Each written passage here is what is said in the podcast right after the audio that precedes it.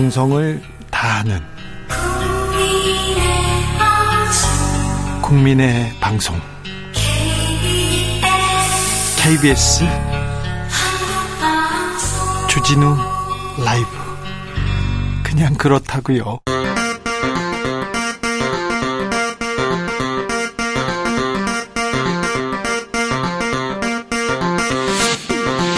주진우 라이브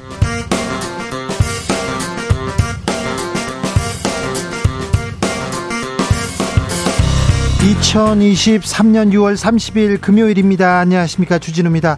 후쿠시마 오염수 방류를 두고 여야 극단으로 가고 있습니다. 과계 문제인데 정치적으로 이렇게 해법이 다릅니다. 단식 농성에 들어간 우원식 더불어민주당 의원은 단식 5일째인데요. 오늘 기자회견을 열고 방류에 대한 방류 반대한다면서 다섯 가지 이유를 설명했습니다. 직접 들어보겠습니다. 반국가 세력들이 종전 선언을 외치고 다녔다. 윤석열 윤석열 대통령의 발언 정치권 공방으로 이어집니다. 국가보안법에 반국가단체 관련된 내용이 나오는데요. 대통령이 반국가단체를 말했어요. 반국가단체, 반국가 세력은 뭔지, 종전선언은 뭔지, 역사적 의미, 애국 미남단에서 짚어봅니다. 여름에는 인디아나 존스 시리즈 이렇게 기억하는 분들 많습니다. 그런데 그 보통 아재입니다. 그런데요, 음, 인디아나 존스가 언제적 얘기인데 다시 네, 이번 주말 극장가에 찾아왔습니다. 올해 여든 하나가 된 배우 해리슨 포드가 펼치는 네, 감동 액션. 네. 찾아보겠습니다. 라이너의 시사회에서 인디아나 존스 시리즈 살펴봅니다. 나비처럼 날아 벌처럼 쏜다. 여기는 주진우 라이브입니다. 오늘도 자중자애 겸손하고 진정성 있게 여러분과 함께 하겠습니다. 2023년도 딱 절반이 지났습니다. 올해가 6월 30일 마지막이죠. 이제 내일이 7월 1일입니까? 어, 올해 생각했던 계획들 반쯤 이루셨습니까? 살 빼고 계시죠? 운동하고 계시죠? 외국어 달인 되고 계시죠? 어, 아직 6개월 남았습니다. 그러니까 해, 하고 싶은 일 미루지 말고 이제 시작하면 됩니다. 자, 새로운 계획 주진우 라이브와 함께 세워보죠. 7월, 7월부터 어떤 도전해보겠다, 어떤 계획 세우겠다 올려주십시오. 샵 9730 짧은 문자 50원, 긴 문자는 100원이고요. 콩으로 보내시면 무료입니다. 저는요, 네, 7월, 8월, 9월 올해 하반기 여러분과 함께 하겠다. 이거 계획, 네. 거창한 계획으로 여러분 옆에서 뉴스 잘 전하겠다. 이렇게 그런 큰 포부 갖고 있습니다. 주진우 라이브 시작하겠습니다.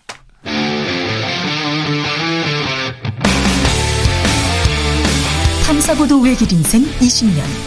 주 기자가 제일 싫어하는 것은?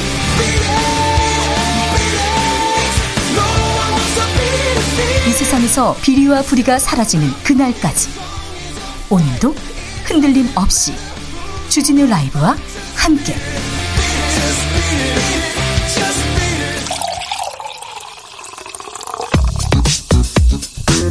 진짜 중요한 뉴스만 쭉 뽑아냈습니다. 뉴스. 정상근 기자 어서 오세요. 안녕하십니까. 장맛비가 이어집니다. 피해가 잇따릅니다. 네, 밤사이 집중호우가 내리면서 전국 곳곳에서 산사태와 이 주택, 도로, 농경지 침수, 정전 등 이 크고 작은 피해가 잇따르고 있습니다. 특히 260mm의 폭우가 내린 경북 영주시에서는 오늘 새벽 산사태가 발생을 했는데요. 어, 경찰과 소방당국이 일가족 10명 중 9명을 구조했으나 14개월 어, 된 여아가 안타깝게도 숨졌습니다. 어, 정전도 속출했는데요. 이 봉화군에서는 185가구가 정전됐다가 복구가 완료된 일이 있었습니다. 네. 남부지방에는 비가 많이 내리고요. 중부지방에는 폭염 계속됩니다. 네, 오늘도 남부지방과 제주를 중심으로 장맛비가 이어지고 있습니다. 이 장마 정, 정체 전선이 남해안 쪽까지 남하해서 이 주 강수대가 이 제주와 남부지방에 형성됐는데요. 중부지방은 오늘 오후까지 가끔, 남부지방은 내일 새벽과 오전까지 비가 이어질 전망입니다. 특히 남부지방은 오늘 오후부터 밤까지, 이 제주는 내일 새벽까지 돌풍, 천둥, 번개를 동반한 시간당 30에서 60mm의 집중 호우가 쏟아질 가능성이 있습니다. 네. 반면 서울과 인천, 경기도 강원도에는 폭염주의보가 폭염주의보가 내려지기도 했는데요. 이 폭염주의보는 하루 최고 기온이 33도 이상인 상태가 이틀 이상 이어질 것으로 예상될 때 발령이 됩니다. 올해 5월까지 거친 국세 수입 그러니까 세금이요 많이 줄었습니다. 지난해보다 36조 원이나 적다고요? 네, 기획재정부는 올해 1월부터 5월까지 거둔 국세 수입이 160조 2천억 원으로 지난해 같은 시점 대비해서 36조 4천억 원 감소했다고 밝혔습니다. 5월 기준으로 전년 대비 가장 큰 세수 감소폭입니다. 어, 이에 따라 5월 국세 수입 예산 대비 진도율도 40%에 그쳤는데요. 예, 정부가 관련 수치를 보유한 2000년 이후 가장 낮습니다. 어, 최근 5년간 5월까지 평균 그 진도율은 47.5%였습니다. 아니 그 초반 초반에는 적게 거쳤는데 어, 하반기에는 좀 많이 거둘 수 있는 건가요? 어떻게 됩니까? 어, 하지만 그 5월 이후 연말까지 이 지난해와 똑같은 수준의 세금을 걷는다고 하더라도 올해 세수는 세입 예산 대비 41조 원이 부족할 것으로 예상이 되고 있습니다. 네. 어, 그러니까 앞으로 세금이 잘 거치더라도 세수 펑크를 피할 수 없다라는 지적이 나오고 있습니다. 기업에게 세금을 깎아주면 아, 경제가 활성화되고 돈을 잘 벌어서 그래서 세금을 더 많이 낼 거야. 이렇게 정부에서 설명했는데요. 세금이 어디에서 많이 빠지는 거예요? 네, 법인세에서 가장 많이 빠졌습니다. 이 법인세는 5월까지 43조 6천억 원이 거쳤는데요. 어, 지난해 같은 시점보다 17조 3천억 원, 28.4%나 덜 거쳤습니다. 그러면 다른 데서 좀 내야 될 거 아니에요? 소득세는요? 네, 소득세도 1년 전과 대비하면 9조 6천억 원이 덜 거쳤습니다. 기업들한테 세금을 깎아주면 이게 경제한테 훈훈하게 이렇게 돌아서 돌아서 결국은 국민들한테도 올 거다. 이거 전형적인 낙수 효과인데 이명박 정부 때 낙수 효과는 이거 효과가 없다는 게 나왔는데 정부에서 어떻게 좀 대책을 세워야 되겠습니다. 학원에 대한 음, 세무조사 일제히 시작됐다 이렇게 얘기했는데요. 일타 강사도 세무조사 받는데요. 네, 대여광원을 대상으로 진행 중이던 국세청의 세무조사가 어, 이른바 일타 강사로 확대됐습니다. 네. 어, 국세청은 어제 메가스터디 수학 강사인 현우진 씨를 대상으로 세무조사에 착수했는데요. 이 국세청이 강사 개인을 대상으로 세무조사에 나선 것은 어, 이번 논란이 시작된 이후 처음입니다. 네. 어, 또 국세청은 현우진 씨에 대한 조사를 사전에 통보하지 않은 것으로 전해졌습니다. 앞서 현우진 씨는 이른바 이 킬러 문항 배제 논란이 이어지다 이어지자 어, 애들만 불쌍하다라면서 쉬우면 쉬운 대로 어려우면 어려운 대로 혼란이라고 비판한 바 있습니다. 현우진 씨, 네. 돈을 많이 버네, 뭘 샀네, 어디 했네, 이런 얘기 하면서, 얘기하면서 세무조사가 이어지지 않았으면 좋겠습니다. 아, 이건 또, 또 다른 마녀, 마녀 사장으로 진행되는 거, 그거 원치 않는데, 현우진 씨에 대한 여러 얘기가 언론에 보도되는 것, 사생활 다른 거, 뭐, 뭐, 취미 이런 게 보도되고, 시계 뭐 이런 게 보도되는 것은 또 올바른, 내, 아, 올바른 방향은 절대 아닌 것 같은데, 참. 음, 지켜보겠습니다. 출생 통보제가 국회 본회의 통과했어요? 네, 어, 여야는 오늘 국회 본회의를 통해 이른바 출생 통보제를 통과시켰습니다. 예. 이 출생 통보제는 부모가 출생 신고를 누락한 이른바 유령 아동이 생기지 않도록 의료기관이 출생 정보를 지방자치단체에 통보하고 지자체가 출생 신고를 하도록 하는 제도입니다. 네. 어, 수원 냉장고 영아 시신 사건 등 출생 신고가 안 된 영아가 살해 유기되는 사건이 잇따르면서 입법이 급물살을 탔는데요. 이 법안은 공포일로부터 1년 후 시행이 됩니다. 이태원 참사 특별법 노란 봉투법은 어떻게 돼가고 있어요? 네, 간접 고용 노동자의 교섭권 보장과 사측의 파업 손해배상 청구 제한 등을 주요 내용으로 하는 이른바 노란봉투법이 국회 본회의에 부의됐습니다. 어, 부의는 이 법사위를 거치지 않아도 본회의에서 안건 심의가 가능한 상태가 됐다라는 의미인데요. 어, 부의된 법안이 본회의에 상정되려면 국회의장이 교섭단체 대표와 합의를 해야 합니다. 해야 합니다만 어, 국민의힘 의원들은 해당 법안에 반발해서 집단 퇴장했습니다. 어, 한편 12구 이태원 참사 피해자 권리 보장 진상 규명 및 재발 방지를 위한 특별 법안은 이 조금 전 신속 처리한 건 지정 동의를 위해 상정됐는데요. 어, 이를 통해 패스트트랙에 지정될 가능성이 높습니다. 민주당 혁신위가 구성을 마쳤습니다. 네, 민주당 김은경 혁신위원회가 오늘 비명계 황희 의원 등 총 3명의 비대위원들을 추가 인선했습니다. 인적 구성은 이렇게 마무리가 된다라고 하는데요. 혁신위는 출범 열흘 만에 11명의 비대위원으로 공식 출범하게 됐습니다. 오늘 선임된 비대위원은 재선의 황희 의원, 외부 인사인 이진 건양대 인문융합 학부 교수, 이 박성진 광주교대 윤리교육과 교수입니다. 어, 황희 의원의 합류로 혁신위 내의 현역 의원은 기존 이해식 의원을 포함해 두 명이 됐습니다. 혁신이가 이제 인적 구성을 마쳤다 이런 보도를 이렇게 드렸는데 민주당 혁신을 보여줘야 되는데 혁신위의 활동 그 어떤 정책 비전이 나와야 되는데 네, 좀 지켜보겠습니다. 인적 구성을 마쳤습니다. 내일 서해선 일부 구간이 개통됩니다. 네, 내일부터 서해선 대곡역에서 소사역 구간이 개통됩니다. 일산에서 안산을 잇는 노선인데요. 어, 이전까지는 부천 소사역에서 시흥, 안산 구간을 이어왔는데 어, 김포공항을 포함해서 일산까지 노선이 추가된 것입니다. 음. 어, 해당 지역 시민들의 편의성이 높아질 것으로 기대가 되는데요. 어, 윤석열 대통령은 오늘 개통식에 참석해서 대선 과정에서 약속드린 수도권 출퇴근 시간 30분대 단축을 차질 없이 추진되도록 최선을 다하겠다라고 밝혔습니다. 그런데 국토부가 개통식에 야당 의원들 참석 막았다는 주장 나왔습니다. 네, SBS는 어제 국토부가 이 서해선 전철 개통식에 야당 의원들의 참석을 막았다라는 주장이 나왔다고 보도했습니다. 이 고양시의 국회의원들이 모두 야당 소속인데요. 네. 이 원래 국토부는 개통식 참석이 가능하다라고 통보했지만 그제 갑자기 불참 요청을 했다고 합니다. 불참 오지 말라고 요청했다고요? 네, 고양시 측은 국토부가 연락을 해서 국회의원님들은 참석을 안 했으면 좋겠다 이런 말을 했다고 밝혔는데요. 어, 이 소식을 들은 해당 의원실에서 국토부에 문의를 하자 어, 국토부 관계자가 용산 쪽에서 얘기가 있었다 이런 말을 했다고 합니다. 용산 쪽에서 야당 국회의원 오지 마라 이렇게 얘기했다는 건데 이게 정말 그런 얘기를 했다고요? 녹취록이 있는데요. 어, 음. 녹취록에 따르면 이 관계자는 이 국토부는 정치적인 사정을 전혀 모르고 업무를 하는데 리스트에 대해 얘기를 해서 거의 멘붕이 왔다라고 얘기를 했고요. 어, 자꾸 이것 빼라 저것 빼라 했다라는 말을 했다고 합니다. 어, 야당 의원들은 대통령실과 국토부가 야당 의원들을 행사에 배제하는 건 직권 남용의 선거 개입 사안이라고 비판했는데요. 어, 국토부는 이후 잘 모르는 직원의 잘못된 발언이라면서 야당 의원들을 초청하기로 초청하기로 했다라고 밝혔습니다. 아무튼 국토부가 야당 의원들은 오지 마라 이렇게 했다는 것 자체가 지금 참 이게 2023년 대한민국에서 일어나는 일이 맞는지 참 우려됩니다. 걱정돼요. 박영수 전 특별검사에 대한 검찰의 구속영장 기각됐습니다. 네, 대장동 민간 개발업자들을 돕는 대가로 금품을 수수했다는 이른바 50억 클럽 의혹을 받고 있는 박영수 전 특별검사에 대한 검찰의 구속영장을 법원이 오늘 새벽 기각했습니다. 어, 서울중앙지법은 피의자의 직무 해당성 여부, 금품의 실제 수수 여부, 금품 제공 약속의 성립 여부 등에 관해 사실적, 법률적 측면에서 다툼의 여지가 있다라고 판단했습니다. 지금 금품 수수 여부, 금품 제공 약속의 성립 여부, 피해자의 직무 해당성 여부 이거 검찰이 전혀 밝히지 못했다는 내용이에요. 지금 이게 말이 안 된다, 따져봐야 된다 이런 얘기입니다.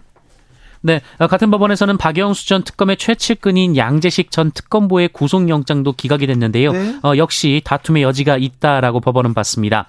어, 화천대유로부터 아들이 거액의 퇴직금을 받았음에도 곽상도 전 국민의힘 의원은 뇌물 등 혐의가 무죄로 선고가 됐고요. 이 박영수 전 특검의 신병 확보도 실패하면서 어, 검찰의 50억 클럽 관련 수사는 진전이 안 되고 있는 상황입니다. 50억 클럽이 있다 이 얘기가 나온 지 2년이 흘렀습니다. 그런데 거의 2년이 흘렀는데 이제서야 영장을 치고요. 영장 내용도 아주 아, 좀 허술하기 짝이 없어요. 짝이 없습니다. 그리고 50억 클럽인데 50억에 대한 얘기가 없습니다. 박영수 특검은 돈을 받았는지 수, 실제 수수 여부에 대해서 따져봐야 된다고 하지 않습니까? 그것도 50억이 아니라 5억이나 3억 얘기하는데 아 검사들 수사를 뭘 하고 있는지 걱정이 돼요.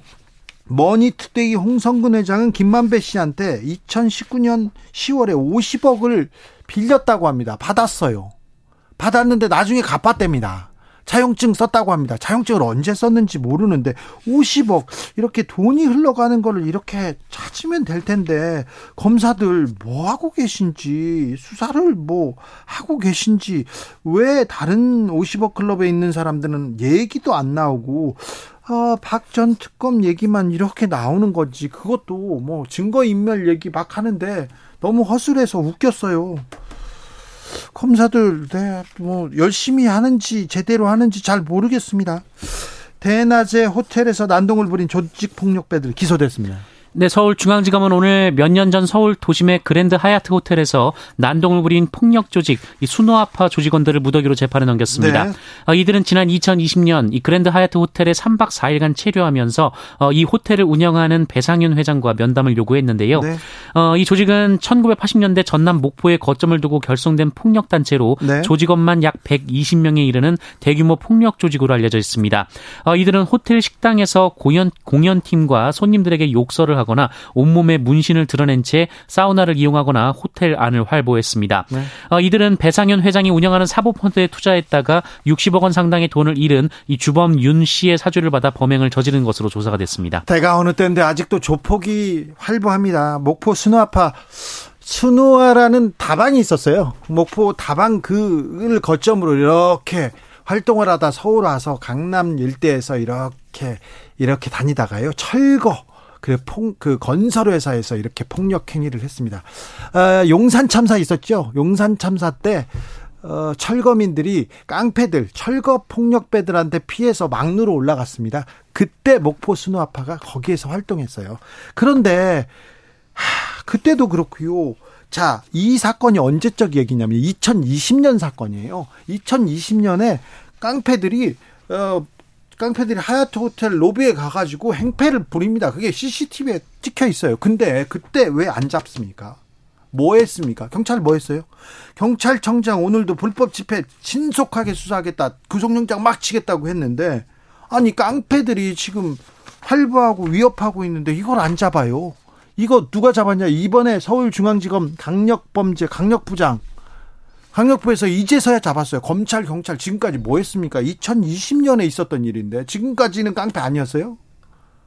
그때는 뭐 있었습니까? 지금 영장을 치니까 중요하지 않는 내용이라고 하고 이게 사실관계가 맞는지 이제 따져보려고 증거들 증인들 다 사라지고 막 그런 거 아니에요. 증거가 뭐했어요?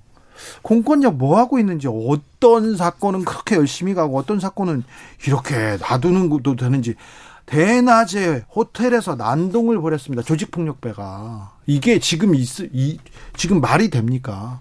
이 수사 왜 안 해? 배상윤 수사 왜 안 하는지 모르겠어요.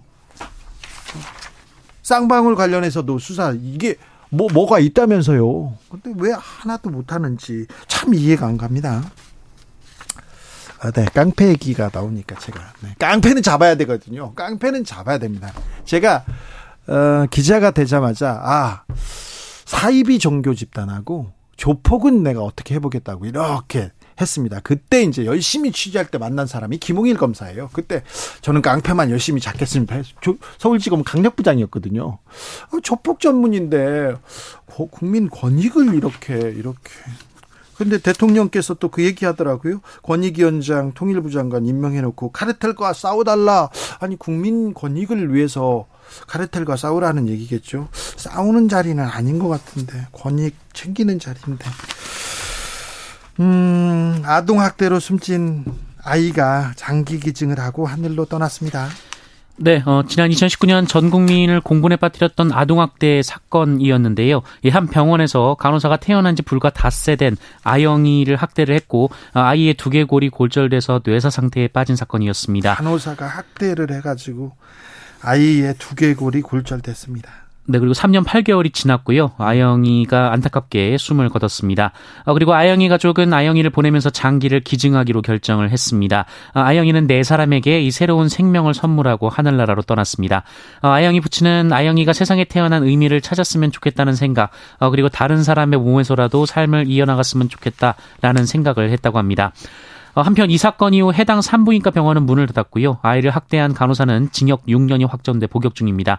아, 하지만 신생아실에 CCTV 설치를 의무화하는 어, 이른바 아영이법은 지난 20대 국회가 끝나면서 자동 폐기된 바 있습니다. 아, 아영이가 수많은 사람들한테 생명을 나눠주고 하늘나라로 떠났습니다. 하늘나라에서는 부디 건강하고 행복하기를 빌어봅니다. 주스 정상근 기자와 함께했습니다. 고맙습니다. 자, 상반기 계획 잘, 지금 잘 행하고 계시죠? 하반기, 하반기에는 어떤 결심하셨는지 들어보겠습니다. 2095님, 주진우 라이브는 올 하반기에도 앞으로 쭉 해야죠. 30년 해야죠. 30년. 8008님께서 7월부터 하루에 5분 운동 해볼까요? 이렇게 하는데 하루에 5분 운동이 그렇게 힘들어요. 5분 운동 해보자고요. 저도 따라서 할 테니까 8008님 5분 어, 운동 어떻게 했다고 알려주십시오. 그러면 저도 따라 하겠습니다. 같이 하시죠. 자 8763님 이제 뱃살과의 전쟁입니다. 나이가 40 넘어가니까 뱃살이 늘어나기 시작합니다. 뱃살 늘어납니다. 좀 적게 먹고 적게 먹고 운동하셔야 됩니다. 더 활동하셔야 됩니다. 5145님 내일부터 아내랑 테니스를 배우려고 등록됐습니다. 기대됩니다. 아 테니스를 부인과 함께 어우 훌륭하십니다. 너무 재밌대요. 그런데 그 한쪽으로만 이렇게 운동하니까 이게 그 엘보 온다고 하죠. 조심하셔야 되는데 부인하고 아 멋진 테니스 경기, 멋진 테니스 연습하셨으면 좋겠습니다. 아우 좋다, 좋아요. 1918님 코로나 이전에는 장일 어른과 한 달에 한 번 목욕탕을 함께 다녔는데 요즘 못 다녔어요. 다시 장인 어른과 목욕탕 같이 가려고 합니다. 아 장인 어른이랑 목욕탕 아뭐 훌륭하신 사위네요. 네, 네. 네. 네, 네. 알겠습니다. 네. 0147님, 2019년도에 이직하고 나서 책을 단 한 권도 안 읽었어요. 그래요? 사무직으로 일할 땐 여, 어, 연애 30권 읽었는데 올 하반기에는 한 권씩 6권은 읽어보려고요. 아, 네. 책을 네, 가까이 두는 것이 어, 재, 재미도 있을 텐데 많이 읽다가 갑자기 못 읽어서 그랬는데 네, 올 하반기는 한 권씩 읽으세요. 읽고 어떤 책 읽었다 이렇게 이렇게 알려주시면 어 저희 저희가 또 소개하고 저도 따라 읽겠습니다. 아, 네. 책과 가까이 하는 2023년 어, 하반기 되셨으면 합니다. 교통정보센터 다녀올까요? 김한나 씨.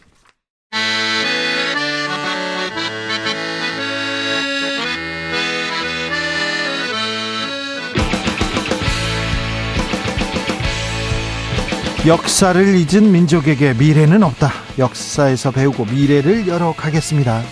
애국심으로 미래를 여는 남자들 애국 미남단 애국 미남단 1호 단원입니다. 역사학자 전호영 교수 오셨습니다. 어서 오세요. 네, 안녕하세요. 잘 계십니까? 뭐 그렇게 썩 잘 있진 않습니다. 그래요? 네. 저기 교수님은요. 네, 시간 남고 그럴 때는 어떻게 보내세요? 책 읽어요. 그거 말고요. 어, TV 보죠. 아 그래요? 예. 텔레비전도 보세요? 아 그럼요. 네. 근데 그 저 방송은 잘 안 보고요. 예. 어, 그 저 뭐 넷플릭스 이런 거. 아, 예. 어, 예. 그런 거 좀 보고. 요즘 어떤 컨텐츠 재밌게 보셨어요? 어, 별로 기억이 안 나는 아, 건데. 그건 네. 주로 이제 운동하면서 네. 어, killing time용으로 네. 좀 보기 때문에 혹시 뭘 D, 봤는지. DP라는 드라마 보셨습니까? 예, 예전에 봤습니다. 아, 어떻게 생각하십니까? 어, 그때가 이제 저희 아들이 갓 제대한 아, 때였어요. 그래서 네. 아들이랑 같이 봤는데, 네. 어, 그 녀석이 이제 군대 생활했을 때 그런 네. 이야기들을 같이 하면서 보니까, 아, 예. 부모로서 참 마음이 이, 네. 안 좋더라고요. 네. 음. 저는 DP를 아들하고 같이 보고 군대에 음. 보냈어요. 아, 그런데 우리 사회, 군대뿐만 아니라 우리 사회에 곳곳에 그런 이런 군대 문화 그런 그 잘못된 문화가 있죠. 문화라고 볼 수도 없죠. 문화죠. 어. 문화고요. 네. 굉장히 한국적 문화예요. 네. 우리가 어, 군사 독재 그러면 대체로 박정희 그 쿠데타에서부터 전두환 정권 때까지를 부터 네. 얘기를 하는데 네. 사실은 일제강점기 36년이 사실, 사실상 군사독재였거든요. 네네. 역대 총독이 전부 군, 군인들이, 현역 그러니까요. 군인들이 임명이 되었었고, 네. 그리고 이승만 때는 아시다시피 이제 전쟁 때문에 네. 그 사회 현실에서 사회 전반이 이제 군사적 지배 통제 하에 있었죠. 아까 예. 어 우리 주 기자께서 저 목포 깡패 조직 얘기를 했지만 네. 어 우리가 쌍팔년도라고 얘기하는 해가 예. 사실은 1955년도예요. 아, 네. 그 해가 단기 4288년이었거든요. 아, 그렇군요. 예, 그래서 아, 옛날에도 쌍팔년도 얘기를 했어요. 예, 그 해를 쌍팔년도라고 불렀는데 그 네. 해가 얼마나 좀 사회 자체가 엉망이었냐면 휴전하고 2년밖에 안 됐었으니까 어, 무기가 수거가 안 됐어요. 예. 그러니까 이 조직 폭력배들이 깡패들이 예. 예. 어, 총을 들고 싸우고 네, 권총 차고 예. 다녔어요. 그에 어떤 일이 있었냐면 사보이 호텔 명동에 네. 사보이 호텔 화장실에서 수류탄이 터져요. 아, 네. 달리 터진 게 아니라 깡패들이 싸우는데 수류탄이 들고 싸운 거예요. 네. 그런 정도로 세상이 어, 어지러워서 예. 이제 쌍팔년도란 말이 나올 정도였었는데 이제 그런 속에서 그러니까 1910년부터만 쳐도 1910년부터 1987년까지 만 쳐도 우리 근현대사의 대부분을 군사 통치하에서 보렸고 군사 문화가 가장 좋은 문화이며 네. 또 군인 정신이 가장 좋은 정신이고 군인적 태도가 가장 올바른 남성적 태도다라고 하는 그런 이제 사회적 담론이 있었고요. 네. 또이 강박관념처럼 사람들 사이에 스며들어서 네. 우리가 군사용어로서 대표적인 게 그런 것들이거든요.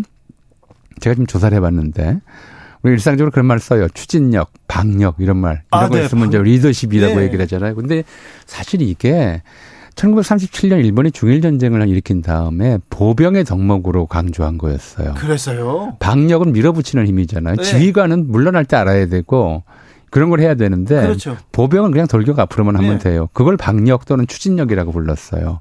그리고 그런 것들이 이제 좋은 덕목인 것처럼 하면 된다 이런 그렇죠. 거 있잖아요. 하면 된다. 어. 이 얘네도 군기가 빠졌네. 그래가지고 초등학교 때 선생님 저는 군인도 아닌데 왜 군기가 있어야 돼요? 그래. 맞아요. 그러니까요. 네.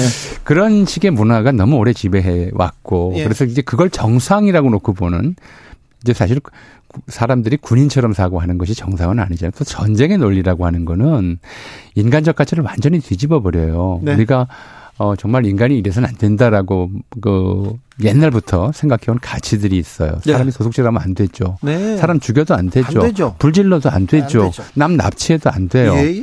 그런데 전쟁 때는 그런 것들이 전부 훈장감이거든요. 아, 그렇죠. 예, 그래서 가치전도 현상이라고 하는 것이 전쟁 문화이고 군사 문화인데 이걸 우리가 너무 오랫동안 군사 지배 하에 있다 보니까 군사 정권 하에서 또 네. 군사적 지배 하에 있다 보니까 그게 정상인 것처럼 생각하는 네. 그런 문화가 만들어진 거죠. 아, 6.25 이후에 이승만 정부가 있고 있었고요. 그 다음에는 박정희, 전두환, 노태우 다 군인들이 왔잖아요. 그렇죠. 그 전두환 전 대통령은 국가대표 축구팀에 축구 전술을 지시하기도 했어요. 그리고 아 한국 축구의 문제점이 뭐냐면 공격 축구가 없다 막 이런 얘기하고 그러면 어, 다 달라지고 그러잖아요. 유명했죠. 예. 뭐 유명해서 뭐 육사 다닐 때도 공부는 못했는데 축구는 잘했다라는 네. 이제 얘기가 있을 만큼 네. 축구 조, 좋아했다고 그러고요. 뭐 예. 뭐 근데 사실 축구 전술을 가르치고 하는 거는 뭐 이제 독 그건 뭐 좀 좀 애교라고 봐야 될 것 같아요. 애교입니까 이게? 제가 볼 때 예를 들어서 우간다의 이디아민은 자기가 뭐 타이슨과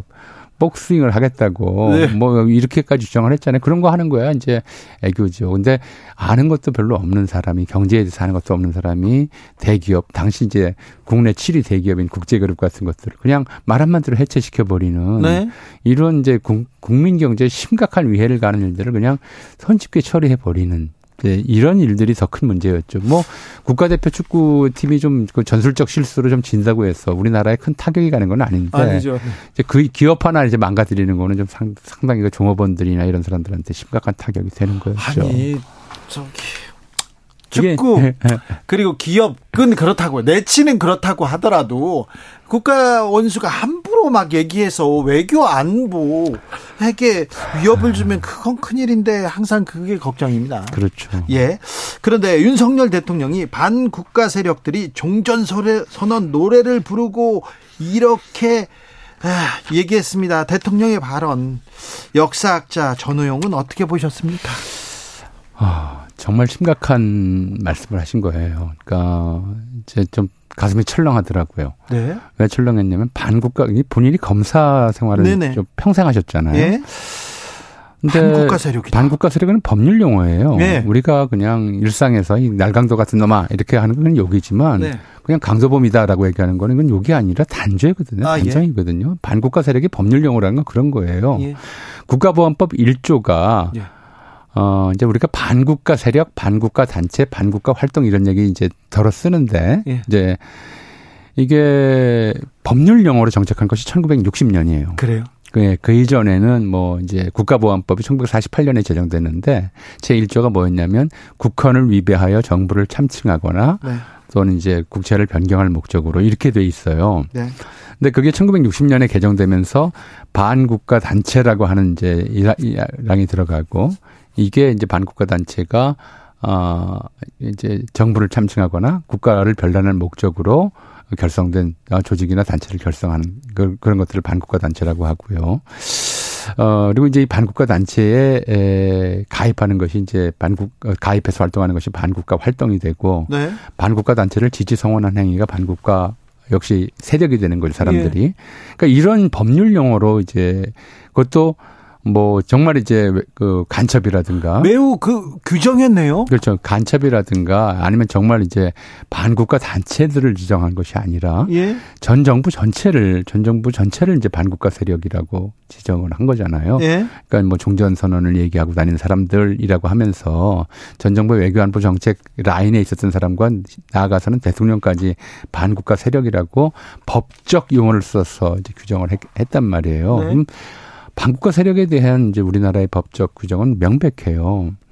어, 수계는 이제 사형, 무기 이 정도고요. 예. 그 다음에 어, 거기서 중요한 그 어, 역할을 수행한 사람들. 그 따져보니까 좀 이상해요. 네. 예를 들어서 전 정부 전체가 반국가 세력이라고 한다면 그 전 정부 내에서 검찰총장도 굉장히 중요한 역할을 수행한 사람이잖아요. 그렇죠. 반국가 세력의 검찰총장 아닙니까? 반국가 세력, 반국가 세, 그러니까 정부 자체가 반국가 단체가 돼버리는 셈이고 반국가 단체의 중요 임무 종사자가 되는 거예요. 검찰총장은. 네. 그러니까 본인 자신이 이제 그 사형 무기 또는 징역 5년 이상의 징역에 처해져야 될 그런 어 이제 역할을 했다는 얘기가 되는 것이고요. 좀 심하게 얘기하면 심한 것도 아닌 것 같아요. 뭐그법 논리적으로 얘기 따지면 네. 어 그리고 또 그, 그걸 만약에 이제 알았다고 한다면 뭐 내란 또는 외환의 경우를 제외하고는 이렇게 돼 있어요. 대통령의 이제 그 형사소추가 네. 안 되는 거는. 근데 이건 반국가 단체나 반국가 활동은 엄격하게 엄밀하게 내란 또는 외환의 경우에 해당해요. 저 그 질문이 있습니다. 예. 자 반국가 단체라는 걸 반국가 세력이라는 걸 알았어요 법률가가. 그렇죠. 그리고는 경, 그러면은요 이거 나라에다 신고해야 되는데 신고 안 하면 불고지죄로 잡혀가는 거 당연히 불고지죄인데다가 그죠? 이제 본인이 이제 검찰총장이잖아요. 네네. 그럼 곧바로 이제 구속 그 해야죠. 대통령이라 하더라도 그건 가능한 저 죄잖아요. 그러니까 그때 종전선언 외치 그 주장한 것이 종전선언 추진한 것이 반국가 활동이라고 법적으로 명백하다면 네. 본인이 반국가 세력이라고 했으니까 네. 그 당시에 이제 본인이 빠져나가려면 구속을 했어야죠. 자, 그러면요. 자, 여기서 그러면 종전 선언을 얘기하면 안 됩니까? 종전 선언을 얘기했기 때문에 반국가 세력이라고 하는데 종전 선언 얘기하면 안 됩니까? 그러니까 이제 제가 좀 심각하게 느끼고 가슴이 철렁했던 건 바로 그런 점이었어요. 예를 들어서 남북 간의 전쟁 완화, 아, 좀 전쟁 위기를 좀 줄이고 예, 전쟁 압력을 완화하고 완화해야죠. 또 평화 어, 평화로 관계를, 가야죠. 평화 관계를 정착시키는데 네. 종전 선언이 필요한가 필요하지 않은가 네. 여기에 대해서는 이견이 있을 수 있어요. 아 그래요? 저는 이견이 있을 수 있다고 네네. 봐요. 왜냐하면 어, 필요하지 않다고 하는 사람들 저는 사실은 네. 그, 그, 그 주장에 동의하지는 않지만 네, 그렇게, 그렇게 주장하는 사람이 있어요. 네, 그렇게 주장할 수 있죠. 네. 어 근데 그렇 그런 서로 다른 주장, 이견이 존재하고 이견 간의 논의와 대화, 토의를 통해서 합의가 되면 합의가 되는 거고 안 되면 안 되는 채로 그렇죠. 상대를 인정하는 것이 민주주의의 기본 원칙이잖아요. 네. 민주주의란 국가의 정책 방향이나 국가의 발, 발전을 둘러싸고 네. 국가의 발전을 둘러싸고 다양한 견해가 존재하고 있고 네. 그 다양한 견해, 견해 사이에 토론을 하고 토론해서 안 되면 이제 투표를 하고 그리고 이제 그 투표하는 정권이 하면, 그러니까 지금 뭐 윤석열 대통령이 하는 것이 뭐 후쿠시마 오염수 방류 찬성이라든가 중국에 대해서 이제 적대 선언을 한다든가 하는 것에 대해서 동의하지 않지만 민주주의니까 다른 견해지만 그게 하고 있으니까 인정하고 있는 거란 말이에요. 뭐 반대를 하더라도 선출된 권력이니까 또 그렇죠. 네, 그렇게 될 수 있는 없죠. 거죠. 네. 그렇게 되는 것이 민주주의란 말이에요. 그런데 네. 상대를 반국가 세력으로 정의를 해버렸어요. 규정을 해버렸어요. 그럼 반국가 세력은 어떻게 토론을 하겠어요? 어떤 대화를 하, 대화가 필요한 게 아니죠. 어이, 반국가 세력에 대해서는 압수수색 구속영장 이게 필요할 뿐이에요. 그죠? 근데 그렇죠. 그, 래서 지금 1년을 돌아, 돌아봤더니 아, 왜 저분이 이렇게 했는가. 지난 1년 동안 야당이 국회 다수당인데 네. 야당과 대화를 해본 적이 없어요. 네, 대화. 국회에서 제정된 법률도 거부권 어, 계속 거부권 행사했고 네. 또 국회에서 뭐 이렇게 제정된 법률이 그 마음에 안 들면 시행령을 만, 새로 만들어서 네. 대통령령으로 시행령을 만들어서 그걸로 이제 해왔고 그러니까 정치가 실종된 거니까 민주주의 정치 정치가 실종됐을 뿐만 아니라 민주주의 자체가 지금 사라져 버린 거예요. 그리고 민주주의 원칙이 무너져 버려서 이거는 어떤 나라에서 그 국정의 한 파, 국정의 한 상대방인데 정치 상대방인데 상대방을 반국가 세력으로 규정하고 그럼 더 이상 뭘 하겠어요. 네. 그럼 이제 이거는 어, 저 어떤 특징이냐면 이렇게 돼서 뭐가 만들어지냐면 이제 어 정치적 비판 세력이나 이견을 가진 세력들을 말살시키는 과정이 진행이 되는 거죠. 결과적으로는. 네. 그건 어 짐이 곧 국가다라고 했던 루이 14세 같이 음. 이제 그 1인 독재 체제가 만들어지는 것이고 그것이 뭐 이제 에 우리가 좀 겪었듯이 인류가 겪었듯이 파시즘 체제의 가장 이제 전형적인 성격이거든요. 일반적인 음. 성격이거든요. 그러니까 어떤 정당 활동 자체를 무력화해 버리는 거죠. 말은 그렇게 해도 그렇게 가진 않겠죠. 근데 지금 1년 동안 좀 진행해 온 과정을 보면 네. 야당을 정치적 파트너로 보고 인정하진 않는 것 같아요. 보고 있는 것도 아니고 지금 야당과 이제 정부와의 관계는 네. 여, 여태까지 이제 에, 보지 못했던 관 보지 못했던 관계일 뿐만 네. 아니라 사실은 어그 림바 이제 그 용공 조작 국가보안법 남용 이런 걸 통해서 정권 기반을 유지해왔던 박정희 전두환 시절에도 네. 야당을 통째로 묶어서 반국가 세력이라고 지칭한 적은 없어요. 아 그래요?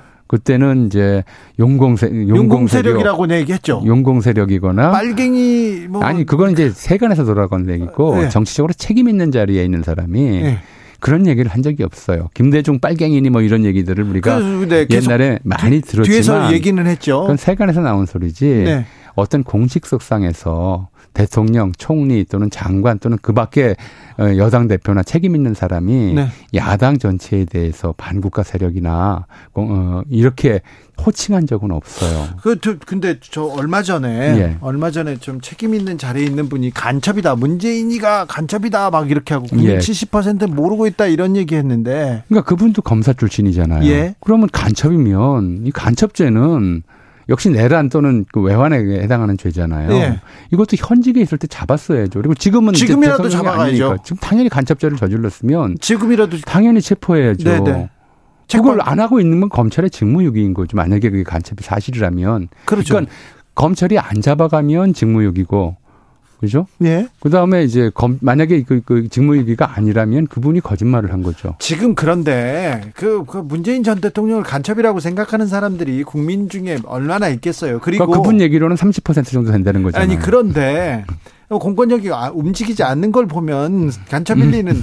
그런 가능성은 없는 거의 없는 거 아니, 아닙니까? 없지요. 그런데 왜 이런 얘기가 계속 나올까요? 책임 있는 자리에 있는 분들이 그게 이제 에, 두 가지라고 생각해요. 네. 이제 하나는 우리 역사 자체죠. 우리 역사가 어, 이제 박정희 전두환 시대부터 이건 사실은 이승만 시대부터죠. 그럼 더 거슬러 올라가요. 네. 어떻게 보면 일제강점기부터 네. 어, 이제 그, 뭐 정권 네. 또는 이제 정권 비판 세력들에 대해서 용공으로 몰아가는 그렇죠. 것은 네. 하나의 이제 패턴이었어요. 반대하면 빨갱이, 빨갱이 다. 반대하면 반국가 세력 이렇게. 예. 특히 이제 분단이라는 상황 속에서 예. 그것이 정치적 효용성이 굉장히 크거든요. 그러니까요. 효용성이 크다 보니까 네. 이제 누가 간첩이다 네. 또는 그, 그 공산주의자다라고 낙인을 찍고 또 증거가 없어도 만들어서 그렇게 해서 체포하고 그러면 그것이 굉장히 큰 정치적 효과를 발휘했어요. 큰 선거 앞두고는 꼭 간첩단 예. 사건 터졌습니다. 그렇게 예. 그렇게 만들어서 이제 지지층을 결집하는 효과가 있다는 것이 하나고요. 예. 두 번째로는 이제 이게 전반적으로는 우리의 정치사 자체가 간첩 조작 또는 용공 조작 이런 것들이 어 이제 특히 독재 정권에게 독재 정권의 권력 유지에 굉장히 유리한 어 일들을 좀 어, 결과를 낳은 어, 사례가 많기 때문에 예. 그런 것이 이제 작용을 했다는 것이고 두 번째로는 사실은 이제 용공 조작이나 간첩 조작 사건들을 누가 해요? 검사들은 경찰 그렇죠. 응. 그러니까 80년대까지 응. 이제 80년대였을 거예요. 80년대, 90년대까지도 그런 얘기가 있었던 것 같은데 공안부 검사들과 관련해서는 네. 참 웃지 못할 좀 어떻게 보면 무서운 우스갯소리가 있었어요. 무슨 소리가 유, 세간에도 유행을 했어요. 어, 간첩 못 잡으면 잡, 만들라고요? 그러니까 이제 무능한 검사는 간첩이 잡히길 기다린다. 경찰이 간첩 잡아와서 아, 네. 주기를 기다린다. 그러면 네. 이, 런 검사는 출세를 못한다는 거죠. 네. 유능한 검사는 간첩을 이제 경 찰들과 함께 잡으러 다니고 네. 찾아다니고 뭐 그런다고 잡힐지는 뭘 아, 않겠지만 네. 진짜 유능한 검사는 간첩을 만들어낸다. 네. 그러니까 뭐 그런 얘기가 너무 많았어요. 실제로 많았죠. 예. 아니 근데 간첩 조작 사건이 얼마 전까지 있었어요. 그렇죠. 서울시 뭐, 예, 서울시. 공무원 간첩 조작 사건도 네. 있었고요. 네. 그리고 이제 뭐 무림 사건이나 그 네. 영화 변호인에서 했던 것들이 네. 전부 용공 뭐 그렇죠. 어, 분자들 뭐 반국가 세력들을 조작해낸 거잖아요. 그 저기 정부 민주주의를 위해서 자유를 위해서 외치던 학생들 다 용공 세력으로 모은 거 그러니까 아니에요? 대표적인 게 가장 대표적이고 가장 끔찍한 그러니까 인류 역사상 최악의 사법살인이다라고 이제 이야기를 듣는 인혁당, 사건, 사건, 같은 네. 경우에도 네. 그냥 그 엄청난 고문을 통해서 간첩 자백을 받는데 예. 근데 그 당시 고문 당했던 사람들의 가족들을 통해서 이제 나중에 알려진 얘기죠. 예. 이건 당시 중앙정보부예요. 예. 중앙정보부에서 간첩 자백을 하라고 모진 고문을 하는데 자백하면 죽잖아요. 네. 그러니까 자백을 안 하면 이제 고문을 하는 사람이 이제 힘드니까 네. 빨리 끝내고 싶으니까 여기서는 네가 부인해봤자 소용없다. 여기선 불고 어. 재판에 어. 가서 얘기하면 된다 이런 식으로 했죠. 그렇죠.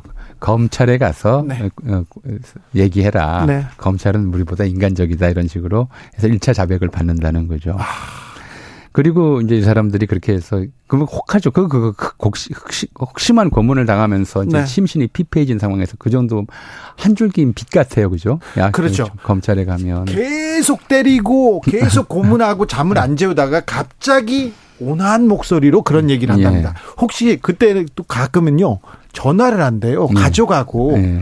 그래서 딸하고 이렇게 너무 다정하게 아빠가 오늘은 빨리 갈게 막 그러면서 이런 얘기를 하면서 회유한답니다. 마음이 무너지게 만드는 거죠. 네. 그래서 이제 그 상태에서 자포자기 이 상황에서 내가 이제 간첩 짓을 했어라고 이제 사인을 하고. 네. 어 그리고 나서 검찰 앞에 검찰에 가면, 가면요. 가면 이제 이제 첫 마디가 그걸 거 아닙니까? 그거 다 네. 고문 때문에 네. 허위 자백한 겁니다. 그럼 검사가 또 때리죠. 안 때린대요. 안 때려요? 예, 검사가 때리는 게 아니고 네. 아직 그래요? 그, 아주 친절하게 친절한 검사들 그렇게 얘기한대요. 어 그럼 1차 수사가 잘못됐네. 네. 다시 가서 수사 다시 받으세요. 어... 이 소리가 지옥으로 다시 들어가는 소리보다 더 끔찍했다는 거죠. 어... 근데 그런 이제 그렇게 해서 어 억울한 사람들 무고한 사람들 만들었죠. 간첩으로 만들고 용공수 반국가 사범으로 만들고 반국가 네. 단체 활동가로 만들고 그렇게 해서 사람이 죽고 아니면 수, 10년 넘게 감옥에 살고 가족들은 완전히 파괴되고 네. 이런 일을 했는데도 그렇게 한 사람들 중에 누구도 누구도 불이익을 받은 사람이 없어요.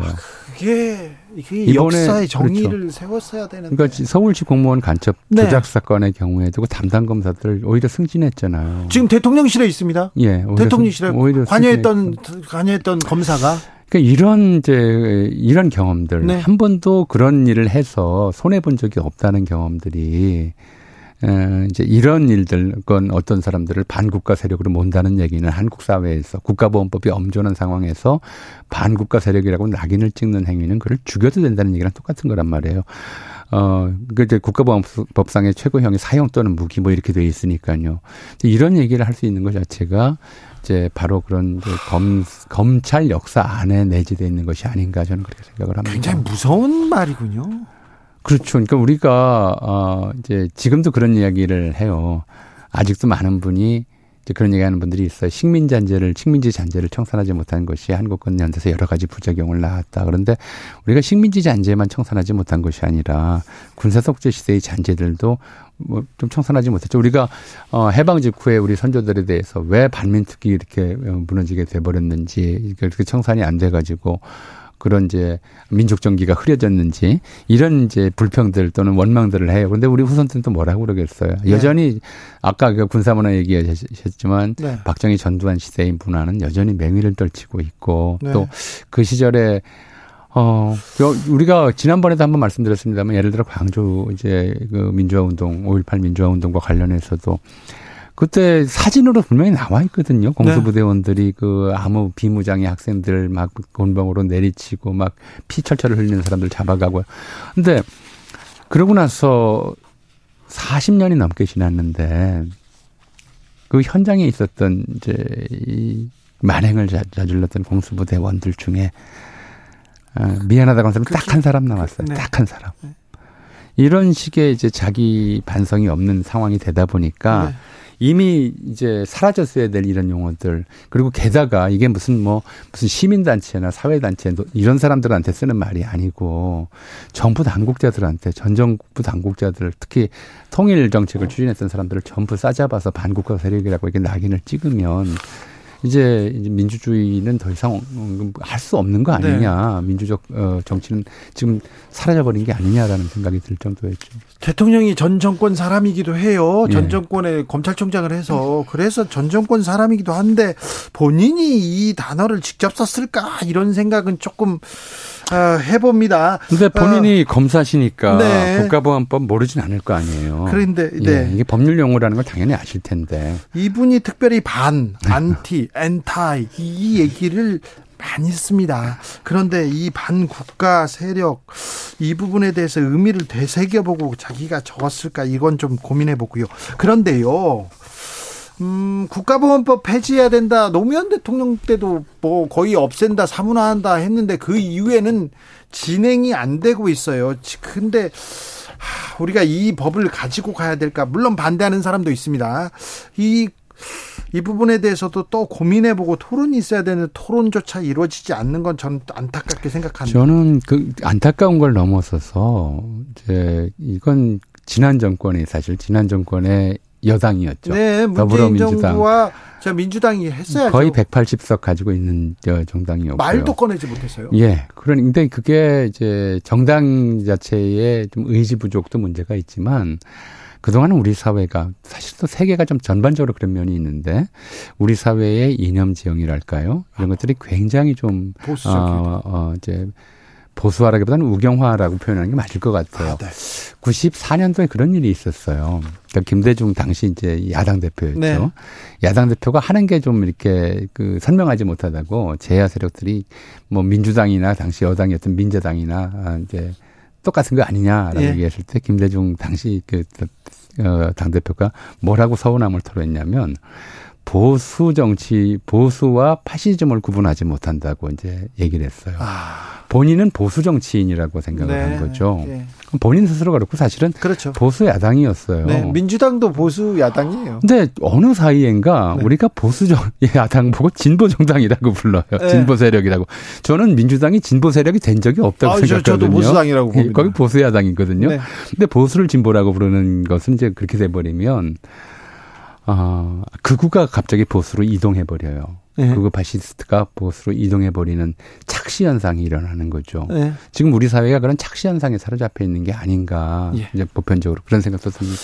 종전 선언은 언제 그, 그건 6.25 이렇게 끝날 때쯤 선언 그게 이제 휴전 협정이었잖아요. 그렇죠. 그것도 우리는 우리 정부는 빠졌어요. 네. 북, 중, 미 간에 이제 체결된 휴전 협정이었었고요. 네. 사실은 어, 이제 중국과 미국이 수교할 때이 예. 문제는 그 해결됐다고 봐야 되는 건데 네. 해결되었어야 하는 건데 이 문제를 좀 어, 남겨두고 이제 추진을 해버렸죠. 북미, 북중 수교를. 네. 그리고 지금 이제 이 문제는 미국의 이른바 전쟁 개입을 막기 위한 것, 그, 막기 위한 것이 아니라 북미 수교의 전 단계로 생각을 했던 거거든요. 지난번 정권에서 종전선을 추진했던 사람들은. 네네. 북, 북미 종전 선언이 종전이 돼버리면 휴전 체제가 끝나버리면 전쟁이 끝나버리면 다시 어, 합리적으로 예. 북미 수교 협상을 시작할 수 있을 거라고 봤던 거죠. 그게 예. 이제 한반도 평화 안정을 위해서 훨씬 더 중요하다. 아하. 어, 미국이 북한에 들어가는 것이 미국 대사관이 북한 평양에 들어가는 것이 그렇죠. 훨씬 더 좋다 한반도 평화에는 예. 이렇게 판단했던 거란 말이에요. 예. 그럼 미국도 그런 의도로서 부시부터 이런 얘기를 했었던 것이고요. 일, 저 북한을 정상적인 국가로 보는 게 그렇죠. 어, 국제사회 성원으로 역할을 하게 하는 게 평화를 위해서 그게 핵 감시에도 훨씬 더 나은 조건을 만들 수가 있고요. 예. 그러니까 핵 확산 도 막을 수가 있는 것인데 그걸 뭐 일방적으로 종전선언 추진하는 것이 반국가적 어, 절, 어, 정략이다라고 얘기하는 것 자체가 저는 사실 납득할 수가 없는 어, 종전 선언을 추진했을 때 그때 국민의힘에서 그렇게 반대하진 않고 이렇게 격렬하게 이렇게 그러진 않았었죠. 네. 그러니까 지금 이 없었... 얘기는 그야말로 좀 어, 이제 어, 좀 정치적 언사인데 너무 세게 나가셨다. 아. 이런 생각이 들어요. 굉장히 좀 정치적 이익을 위해서 그냥 막한 소리인데 막한 소리가 너무 셌다. 그리고 이건 정치를 실종시키는 이제 핵폭삭 발언이다라고 저는 생각을 네. 합니다. 저는요, 꼭 자유총연맹 행사에 대통령이 가야 했었나. 대표적인 관변 단체인데. 그러니까 지난번 60 민주화 운동 행사 때는 대통령은 커녕이고 정부 쪽에서 아예 참석을 안 했잖아요. 네. 그리고 이제 자유촌명 총연맹이라고 하는 그것도 이 관변 단체를 넘어서서 과거 이제 그 나쁜 짓 많이 했어요. 예, 예. 뭐 어, 반공을 내세우면서 독재 네. 체제를 강화했던 그 파트너 역할들을 해왔었잖아요. 네. 뭐 박정희 정권 때부터 이제 그런데 가고 그러니까 60 민주화 운동 행사장에 참여하지 않고 참석하지 않고 혹은 직접 가서 이렇게 얘기를 하는 것 자체가 이 정권을 이제 그렇게 그렇게 우리 언론들이 좀 이상해요. 어, 꼭 뭐, 노무현 정권이나 문재인 정권이 있을 때는 국민 통합 벌이느냐, 국민 갈라치기 한다라고 얘기하는데, 네. 설명하게 국민을 나눠 버리는. 그래서, 어, 이제, 뭐, 어, 어떻게 보면 이제 우리 사회의 극우적 담론을 퍼뜨리고 있는 단체들을 국민 취급하고, 나머지는 이제 반국가 세력 취급하는. 전호영 교수였습니다. 예. 감사합니다.